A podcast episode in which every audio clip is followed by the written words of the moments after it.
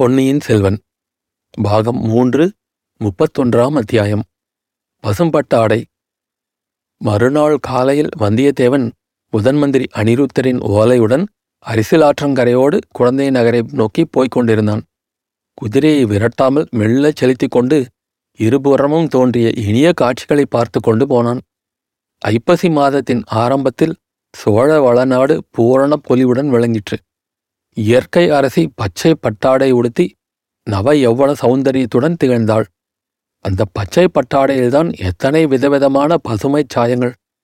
கழனிகளில் கதிர் விடுவதற்கு தயாராயிருந்த நெற்பயிர்கள் ஒரு சாயல், நடவு நட்டு சில காலமாகியிருந்த இளம்பயிர்கள் இன்னொரு சாயல், அப்போதுதான் நடவாகியிருந்த பசும் பொன்னிற பயிர்கள் வேறொரு சாயல், ஆலமரத்தில் தழைத்திருந்த இலைகள் ஒரு பசுமை, அரச மரத்தில் குலுங்கிய இலைகள் இன்னொரு வித பசுமை, தடாகங்களில் கொழு கொழுவென்று படர்ந்திருந்த தாமரை இலைகளில் மோகன பசுமை, வாழை இலைகளின் கண்கவரும் பசுமை, தென்னங்குருத்துக்களின் தந்தவர்ண பசுமை, பூமியில் இளம் புல்லின் பசுமை, ஓடைகளில் தெளிந்த நீரின் பசுமை, நீரில் அங்குமிங்கும் தத்தி பாய்ந்த தவளைகளின் பசுமை.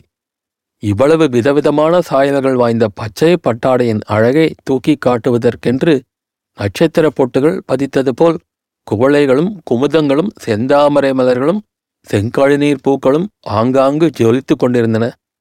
இந்த அழகையெல்லாம் வந்தியத்தேவன் இரு கண்களாலும் பருகி கொண்டு பிரயாணம் செய்தான். ஆடி மாதத்தில் அந்த வழியாக அவன் சென்றபோது பார்த்த காட்சிகளுக்கும் இப்போது காணும் காட்சிகளுக்கும் உள்ள வேற்றுமையை அவன் உணர்ந்திருந்தான். ஆடி மாதத்தில் ஆற்றில் புதுவெள்ளம் நொங்கும் நுரையமாக பொங்கி பெருகி கொண்டிருந்தது.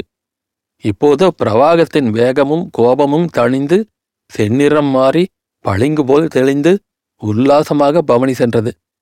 புது வெள்ளத்தின் ஹோ என்ற இரைச்சலும் மேலை காற்று மரக்கிளைகளை தாக்கியபோது உண்டான பேரோசையும் ஆயிரமாயிரம் புள்ளினங்களின் கோலாகல துணிகளும் அப்போது ஒரு மாபெரும் திருவிழாவின் ஆரவாரத்தைப் போல் கேட்டன. இன்றைக்கோ குளிர்ந்த வாடைக்காற்றில் இலைகள் அசைந்த மாமரச் சத்தமும் மடைகளில் தண்ணீர் பாய்ந்த சலசலப்பு ஓசையும் மழையை எதிர்பார்த்த மண்டூகங்களின் ஸ்ருதிபேத குரல்களும் பலவகை சில்வண்டுகளின் பரபேத ரீங்காரங்களும் சேர்ந்து இயற்கை மாதரசியின் சோக சங்கீத கோஷ்டி கானத்தைப் போல் ஒலித்து கொண்டிருந்தன. வந்தியத்தேவனுடைய உள்ளத்திலும் அப்போது ஏதோ ஒரு வகையான இனந்தெரியாத சோகம் குடிகொண்டிருந்தது. இதன் காரணம் என்னவென்று யோசித்து யோசித்து பார்த்தும் புலப்படவில்லை. உண்மையில் அவன் அபரிதமான உற்சாகம் கொள்வதற்கு வேண்டிய காரணங்கள் இருந்தன. இந்த வழியாக இரண்டு மாதங்களுக்கு முன்னால் போனபோது என்னென்ன மனோராஜ்யங்கள் செய்தானோ அவ்வளவும் நிறைவேறிவிட்டன. அவன் கனவிலும் நடக்கும் என்று கருதாத காரியங்களும் நடந்தேறிவிட்டன. சுந்தர சோழ சக்கரவர்த்தியை தரிசித்தாகிவிட்டது.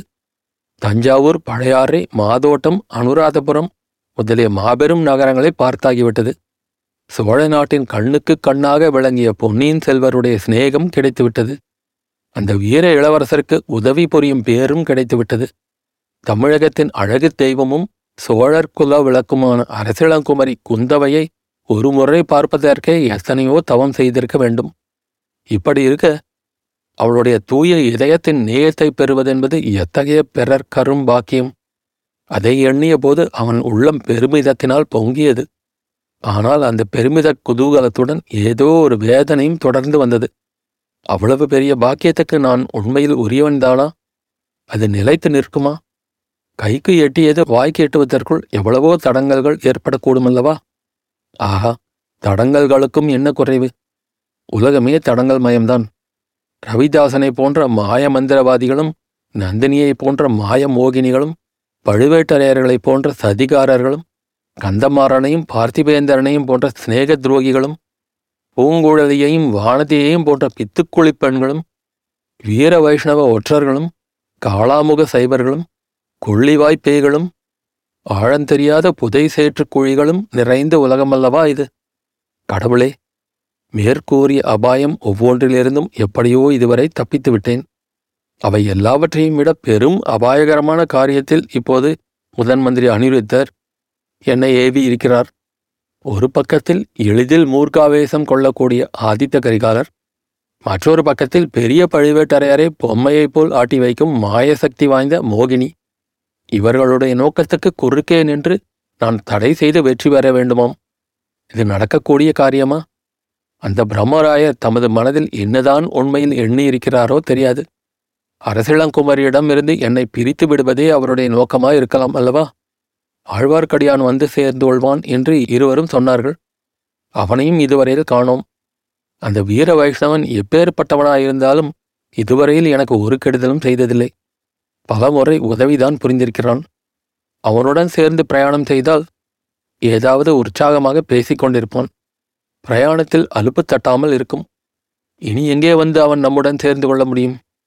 அவனுக்காக எத்தனை நேரம்தான் இந்த குதிரையை இழுத்து பிடித்து மெல்லச் செலுத்தி கொண்டு போவது?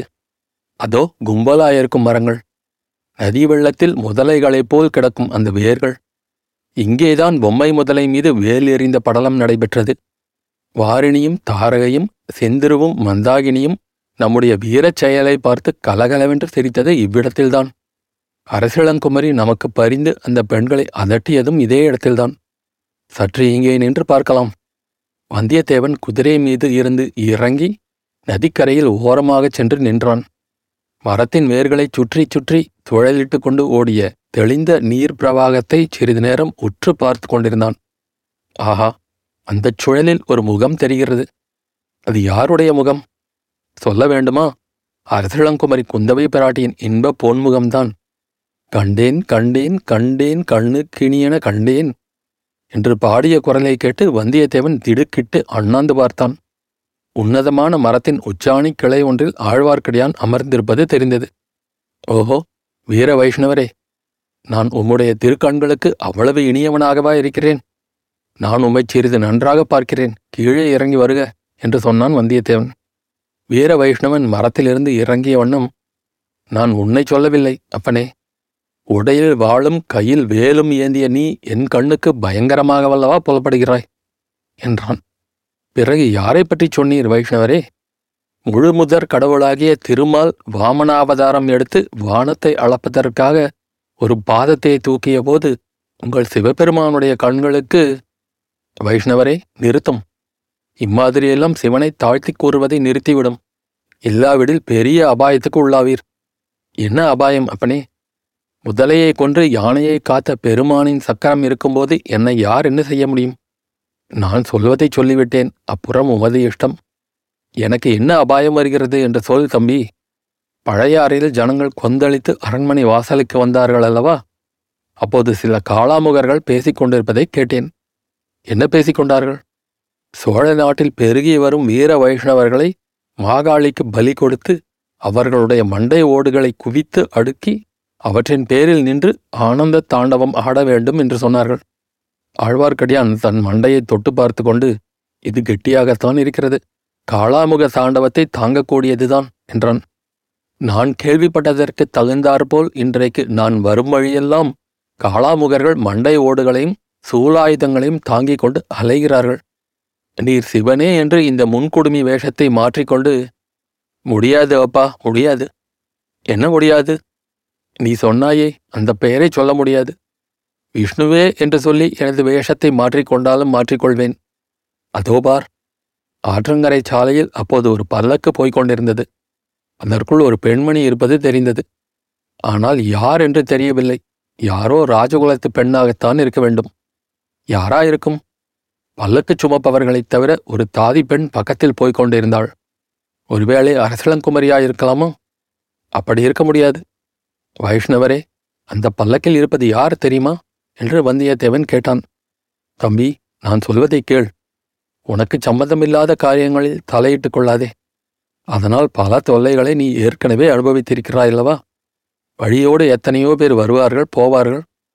உனக்கு அதை பற்றி என்ன? குதிரை மேலேறிக்கொள், தட்டிவிடு என்றான். ஓஹோ, அப்படியா சமாச்சாரம்? வீர வைஷ்ணவர் இப்போது பெரிய வைராகியசாலி ஆகிவிட்டதாக தோன்றுகிறது. வீரநாராயணபுரத்தில் நடந்ததை மறந்துவிட்டீரா? அங்கே மூடு பல்லக்கில் சென்ற பெண்ணுக்கு ஓலை ஒன்றை சேர்ப்பிக்கும்படி நீர் எனக்கு சொல்லவில்லையா? அதெல்லாம் பழைய கதை. இப்போது எதற்கு எடுக்கிறாய்? போனால் போகட்டும், நீர் என்னோடு வழியில் வந்து சேர்ந்து கொள்வீர் என்று சொன்னார்கள். உமக்காகவே இத்தனை நேரம் மெல்ல மெல்ல குதிரையை செலுத்தி கொண்டு வந்தேன். இனியாவது என்னோடு வரப்போகிறீரா இல்லையா? நீ குதிரையில் போகிறாய், நான் கால்நடையாக வருகிறேன். நாம் எப்படி சேர்ந்து பிரயாணம் செல்ல முடியும்? நீ கொள்ளிடக் கரையில் போயிரு, அங்கே நாளை காலையில் உன்னுடன் வந்து சேர்ந்து கொள்கிறேன். ஆழ்வார்க்கடியான் வேறொரு இரகசிய வேலையில் ஈடுபட்டிருக்கிறான் என்றும் தன்னுடன் வரமாட்டான் என்றும் வந்தியத்தேவன் நிச்சயமடைந்தான். சரி, உமது இஷ்டம் என்று கூறி குதிரை மீது தாவி ஏறிக்கொண்டான். தான் போக வேண்டிய திசையை நோக்கினான். வடகிழக்கு திசையின் அடிவாரத்தில் கரிய மேகங்கள் திரள்வதைக் கண்டான். வைஷ்ணவரே, இன்று மழை பெய்யுமா என்று கேட்டான். அப்பனே, எனக்கு என்ன ஜோசியமா தெரியும்? ஐப்பசி பிறந்து விட்டதல்லவா, மழை பெய்தாலும் பெய்யும். எல்லாவற்றுக்கும் சீக்கிரமாக குதிரையை தட்டிவிட்டு கொண்டு போ. ராத்திரி தங்குவதற்கு ஏதேனும் ஒரு சத்திரம் சாவடியை பார்த்துக்கொள் என்றான் ஆழ்வார்க்கடியான். வந்தியத்தேவன் அவ்விதமே குதிரையை தட்டிவிட்டான். எனக்கென்ன ஜோசியமா தெரியும் என்று ஆழ்வார்க்கடியான் கேட்டது அவனுடைய மனத்தில் பதிந்திருந்தது. இதிலிருந்து குடந்தை சோதிடரின் நினைவு வந்தது. போகும் வழியிலேதான் அந்த சோதிடரின் வீடு இருக்கிறது. அவரை பார்த்துவிட்டு போனால் என்ன? சோழ சிங்காதனம் ஏற ஆசைப்படுகிறவர்களுக்குள்ளே யாருக்கு இந்த அதிர்ஷ்டம் கிடைக்கப் போகிறது?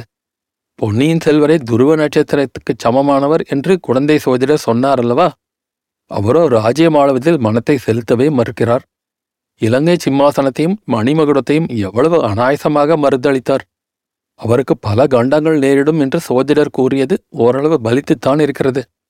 அதுபோலவே வருங்காலத்தில் அவர் மகோன்னதம் பெற்று விளங்குவார் என்பதும் பலிக்குமா? அது எப்படி சாத்தியமாக கூடும்?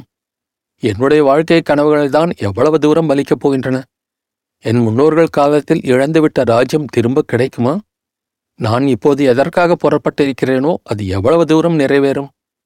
ஆதித்த கரிகாலர், நந்தினி இவர்களுக்கு குறுக்கே நின்று தான் எந்த காரியத்தையும் சாதிக்க முடியுமா? இதுவரையில் இரண்டு மூன்று தடவை நந்தினியிடம் சிக்கிக்கொண்டு தப்பி பிழைத்தோம். மறுபடியும் அது முடியுமா? பழுவூர் இளையராணியை எண்ணிய போது வந்தியத்தேவனுடைய மனதில் ஒரு திகில் உண்டாயிற்று. அவள் அவனிடம் மிக்க பெரியமும் மரியாதையும் காட்டி பேசியதென்னவோ உண்மைதான். ஆனால் அவள் உள்ளத்தை அவனால் அறிய முடியவில்லை. ஏதோ ஒரு முக்கிய காரிய நிமித்தமாக அவனை அவள் விட்டு வைத்திருப்பதாகவே தோன்றியது. அதனாலேயே வந்தியத்தேவனிடம் அவள் அவ்வளவு பொறுமையாக இருந்திருக்கிறாள். அது என்ன காரியமாக இருக்கும்?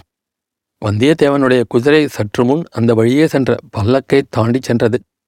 இம்முறை அவன் பல்லக்கை மோதவும் விரும்பவில்லை, பல்லக்கு அவனை மோதவும் இஷ்டப்படவில்லை. ஆனால் குதிரை பல்லக்கை தாண்டிய போது பல்லக்கின் திரை சிறிது விலகியது. உள்ளே வீற்றிருந்த பெண் கொடும்பாளூர் இளவரசி வானதி என்பதை அறிந்து கொண்டான். குதிரையை நிறுத்தலாமா என்று ஒரு கணம் யோசித்தான். பிறகு அதை மாற்றிக்கொண்டு மேலே சென்றான். வானதியை பற்றி இளைய பிராட்டி கூறியது நினைவு வந்தது. நாலு புறமும் அபாயங்கள் சூழ்ந்த இக்காலத்தில் கொடும்பாளூர் இளவரசி தனியாக எங்கே புறப்பட்டாள்? தகுந்த பாதுகாப்பு கூட இல்லையே. அதோடு இன்னொரு விசித்திரத்தையும் அவன் கண்டான். சற்று தூரத்திலிருந்து பயங்கர தோற்றமுடைய இரண்டு காளாமுக சைவர்கள் வானதியின் பல்லக்கை உற்று பார்த்து கொண்டிருந்தார்கள். இவர்கள் எதற்கு அப்படி பார்க்கிறார்கள்? அவர்கள் இரண்டு பேரும் யார்? ஹரிச்சந்திர நதிக்கரையில் தான் படுத்துறங்கிய போது தன் பக்கத்தில் வந்து நின்று பேசியவர்கள் அல்லவா? வானதியிடம் வந்தியத்தேவனுக்கு அவ்வளவு அனுதாபம் இல்லை என்பது உண்மையே.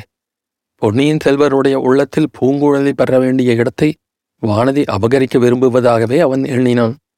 இதனால் அவள் பேரில் கோபம் கொண்டிருந்தான். ஆனாலும் இளைய பிராட்டி அவளிடம் அளவற்ற அன்பு வைத்திருந்தாள் என்பதை அவனால் மறக்க முடியவில்லை. எனவே வானதிக்கும் ஏதேனும் அபாயம் நேர்ந்தால் இளைய பிராட்டி அதனால் அளவில்லாத துன்பம் அடைவாள். ஆனால் அபாயம் எதற்காக நேர வேண்டும்? சம்பந்தமில்லாத காரியங்களில் தலையிட்டு கொள்ளாதே, உன் காரியத்தை பார்த்து கொண்டு போ என்று ஆழ்வார்க்கடியான் கூறிய புத்திமதி நியாயமானதுதான்.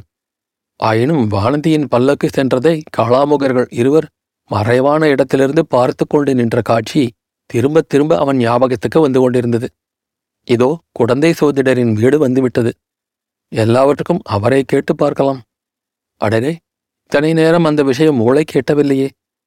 வானதி தேவியும் குடந்தை சோதிடரின் வீட்டுக்குத்தான் வருகிறாள் போலும். பழம் நழுவி பாலில் விழுந்தது. வானதி வந்து சேர்வதற்குள் நம்முடைய காரியத்தையும் நாம் பார்த்து கொள்ளலாம். இவ்வாறு எண்ணி ஜோதிடர் வீட்டு வாசலில் குதிரையை நிறுத்திவிட்டு வந்தியத்தேவன் அந்த சிறிய வீட்டுக்குள் நுழைந்தான். அத்தியாயம் முடிவு.